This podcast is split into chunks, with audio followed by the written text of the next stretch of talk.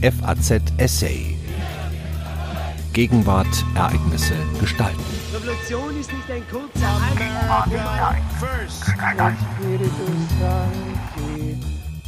Wem gehört mein Körper und warum?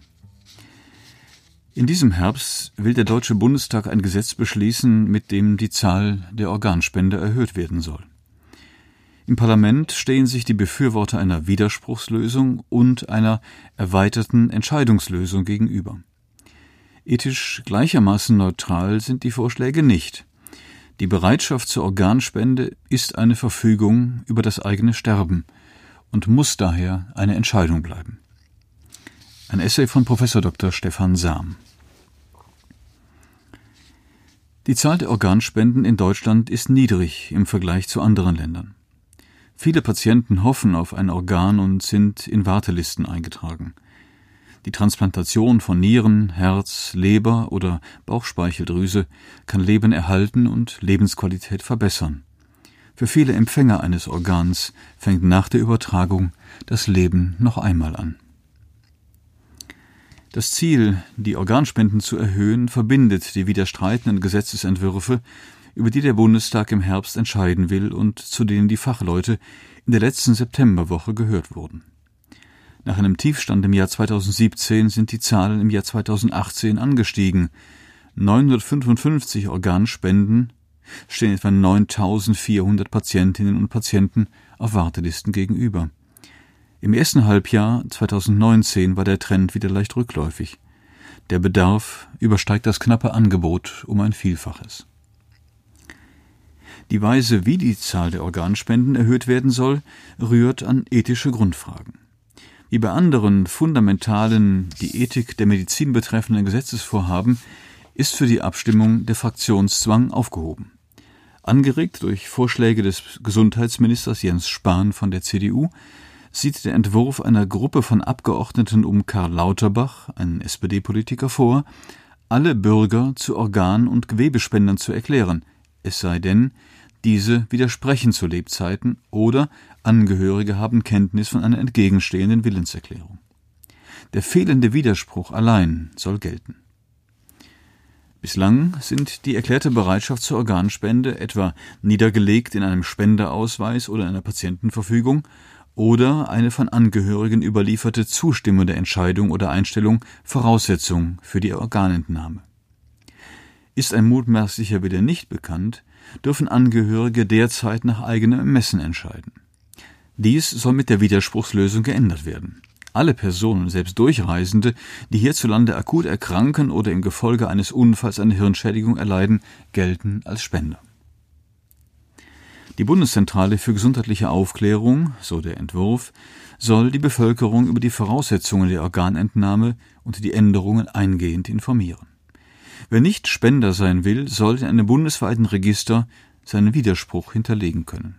Ärzte, die eine Organ- und Gewebeentnahme vorzunehmen beabsichtigen, sind verpflichtet, nach Feststellung des Hirntods anzufragen, ob ein Widerspruch vorliegt.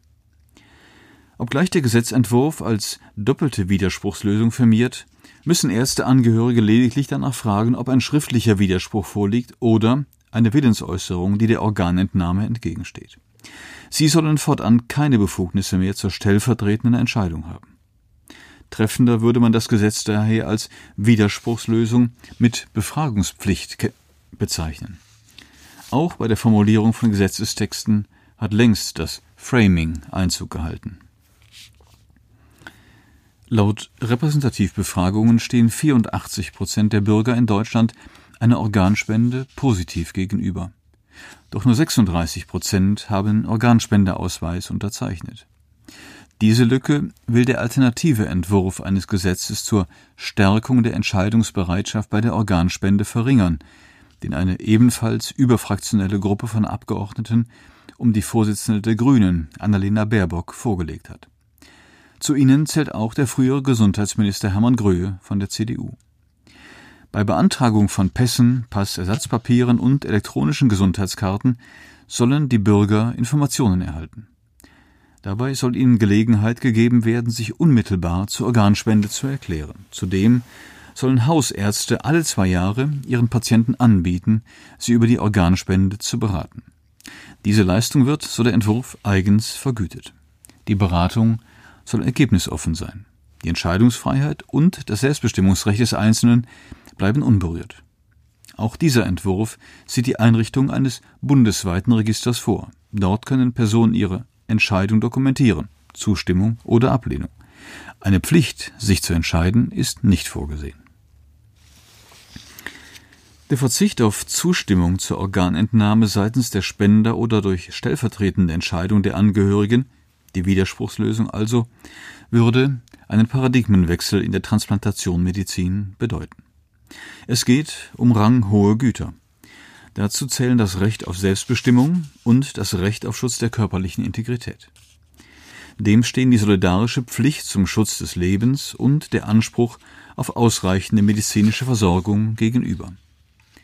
Letztere begründen keinesfalls einen Anspruch auf ein Organ, doch zweifelsohne seitens der staatlichen Solidargemeinschaft den Anspruch auf Ausschöpfung des Potenzials an Spendern. Wenn das Ziel von einer Mehrheit der Abgeordneten geteilt würde, was spräche gegen eine Widerspruchslösung? Vermutlich ist ein beachtlicher Teil der Diskrepanz zwischen der Zustimmung zur Organspende in Befragungen und der Verbreitung von Organspenderausweisen auf das Phänomen der sozialen Erwünschtheit zurückzuführen. Personen antworten entsprechend den von ihnen unterstellten Erwartungen ihrer Umwelt. Zudem erweisen sich Menschen im Blick auf letzte Dinge nicht selten als ambivalent. Das gilt besonders für die Frage, wann eine Person als tot zu gelten hat.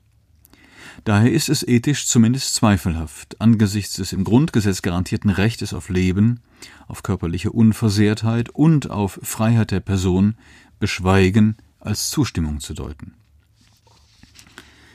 Zudem wird der Effekt einer Widerspruchslösung auf die Zahl realisierter Organentnahmen vermutlich überschätzt. Studien belegen, dass aufgrund einer Verweigerung der Zustimmung durch Angehörige allenfalls 10 bis 15 Prozent aller Organentnahmen unterbleiben, die nach der Feststellung des Hirntods möglich sind. Und nur die wären bei einer Widerspruchslösung als zusätzliche Organspenden zu verbuchen. Vergleiche mit den Regelungen anderer Länder sind nicht ohne weiteres zulässig. Höhere Spenderraten werden auch aus Staaten berichtet, die die Widerspruchslösung ablehnen.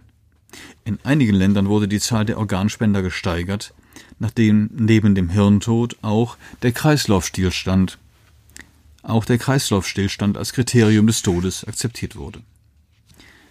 Organentnahmen nach Kreislaufstillstand sind mit einer Fülle ethischer Probleme verbunden, die derzeit niemand in Deutschland heraufbeschwören will. In Belgien machen diese Fälle gut die Hälfte aller Organentnahmen aus. Aufklärung und Information könnten mehr bewirken als die Unterstellung der Zustimmung zur Organentnahme in einer Widerspruchslösung. Schon im Jahr 2012 wurde das Transplantationsgesetz geändert hin zu einer sogenannten Entscheidungslösung. Krankenkassen wurden verpflichtet, regelmäßig ihre Mitglieder zu informieren. Kritiker behaupten, der Effekt sei gering. Die Behauptung ist falsch. Seit dem Jahr 2012 ist die Anzahl der Personen, die einen Organspenderausweis ausgefüllt hatten, um mehr als 40 Prozent gestiegen, von 25 auf jetzt 36 Prozent. Und doch ist die Zahl der Organspenden in Deutschland parallel zu dem Anstieg der Spendebereitschaft, mehr Spendeausweise, gesunken. Im Jahr 2017 war ein Tiefpunkt erreicht. Der dokumentierte Anstieg der Spendebereitschaft zeigt nebenbei, dass sie nur unwesentlich vom Skandal um die Vergabe von Organen beeinflusst wurde. Denn auch die in Umfragen belegte Zustimmung zur Organspende ist wie die Verbreitung von Spendeausweisen in den vergangenen acht Jahren gestiegen. Man ist fast geneigt, einen positiven Effekt anzunehmen, denn nicht nur über Betrügereien, auch über Erfolge der Transplantationsmedizin wurden in den Medien berichtet.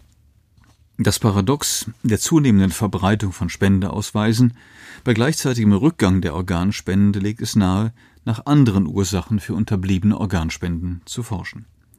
Verdrängt und beschwiegen aber, weit bedeutsamer als das bisher Gesagte ist die Herausforderung, die sich für die Organspende bei einer ausschließlich spendezentrierten und für die Patienten nutzlosen Behandlung vor dem Tod stellt. Gleich Nebelkerzen trübt die Debatte über die Widerspruchslösung den Blick auf diesen Hintergrund. Den zu beachten gibt der Diskussion über die Vertretbarkeit einer Widerspruchslösung eine völlig andere Richtung. Die Kategorie des potenziellen Organspenders wurde erst mit dem Gesetz zur Verbesserung der Zusammenarbeit unter der Strukturen der Organspender eingeführt, das am 1. April 2019 in Kraft trat. Der betuliche Titel des Gesetzes verdeckt die Brisanz. Potenzieller Spender in 9b Absatz 1 heißt es, wenn Patienten nach ärztlicher Beurteilung als Organspender in Betracht kommen. Potenzielle Spender sind also Patienten mit Hirnschädigung, bei denen der komplette Ausfall aller Hirnfunktionen, der Hirntod, noch nicht eingetreten, allenfalls zu erwarten oder möglich ist. Die sollen allein zum Zwecke der Organerhaltung eskalierende Behandlungen über sich ergehen lassen, was gerne von den Befürwortern einer Widerspruchslösung beschwiegen wird. Nachdem die Aussichtslosigkeit ihrer Erholung festgestellt wurde, sollen sie fortdauernd und intensiver, als es zu ihrem Nutzen nötig wäre, behandelt werden. Noch immer ist die Annahme verbreitet, Ärzte dürften erst dann eine lebenserhaltende Therapie abbrechen, wenn der Tod eingetreten ist. Es wundert, dass selbst ein erfahrener Gesundheitspolitiker wie Karl Lauterbach im Zusammenhang mit der Organspende eben solches behauptete.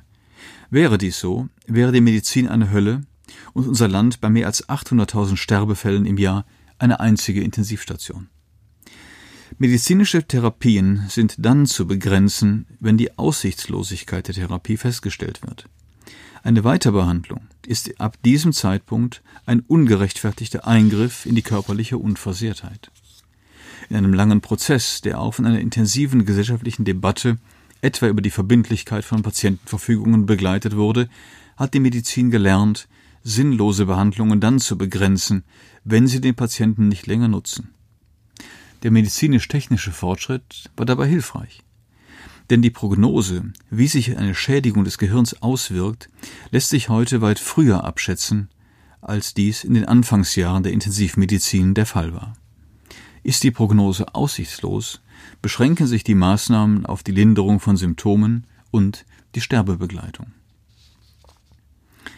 Eine wesentliche Ursache für den Rückgang der Zahl der Organspender ist diesem Sachverhalt geschuldet. Es gibt weniger Hirntote. Ärzte brauchen für eine Entscheidung, eine nicht mehr sinnvolle, lebenserhaltende Behandlung zu begrenzen, den Hirntod als neurologisches Kriterium nicht. Er ist nur dann ein letztes Kriterium, die Therapie zu beenden, wenn diese bei berechtigter Hoffnung, dass ein Patient sich erholen könnte, sehr lange, im Rückblick zu lange fortgeführt wird. Mithin ist der Zustand des Hirntodes ein Artefakt. Den Hirntod kann man machen. Eine medizinische Praxis, die ihre Grenzen achtet und sie zu erkennen sich nach Maßstäben wissenschaftlicher Einsicht bemüht, braucht das Kriterium Hirntod für die Entscheidung zu begrenzen einer Behandlung nicht, oder genauer in immer weniger Fällen. Es sei denn, man behandelt Patienten mit Hirnschädigung bei offensichtlicher Nutzlosigkeit weiter mit dem Ziel oder in der Hoffnung, nach Stunden, Tagen, Wochen den Hirntod feststellen zu können. Dies gilt es bei der Debatte um die Widerspruchslösung zu beachten. Denn mit der Änderung des Transplantationsgesetzes vom April werden Ärzte ermuntert, potenzielle Spende in den Blick zu nehmen, das heißt Sterbende, denen Ärzte eigentlich eine palliative Behandlung zukommen lassen sollen. Doch deren Therapie soll jetzt zum Zweck des Organerhaltes und einer späteren Organentnahme ausgedehnt werden. Die Begründung der Befürworter einer Widerspruchslösung, den Interessen der Empfänger Vorrang zu geben vor den Einschränkungen des Rechts der Spender auf Selbstbestimmung und körperliche Unversehrtheit nach Todesfeststellung, nimmt die ethischen und praktischen Probleme, die mit dieser spendezentrierten Behandlung vor dem Tod verbunden sind, nicht einmal zur Kenntnis. Die Widerspruchslösung schließt ein, dass jeder als potenzieller Organspender die Fortsetzung einer für ihn nicht nützlichen Behandlung vor dem Tod zu ertragen bereit sein soll. Den Unterzeichnern des Gesetzentwurfs sollte diese Problematik eigentlich bekannt sein. Schon vor vier Jahren hat der Deutsche Ethikrat dazu Beachtenswertes ausgeführt. Um die Trageweite dieser Problematik zu verstehen, gilt es, einige medizinische Sachverhalte in den Blick zu nehmen. Fällt die Funktion des Gehirns schrittweise aus, berechnen in der Folge eine Fülle von Funktionen anderer Organe zusammen.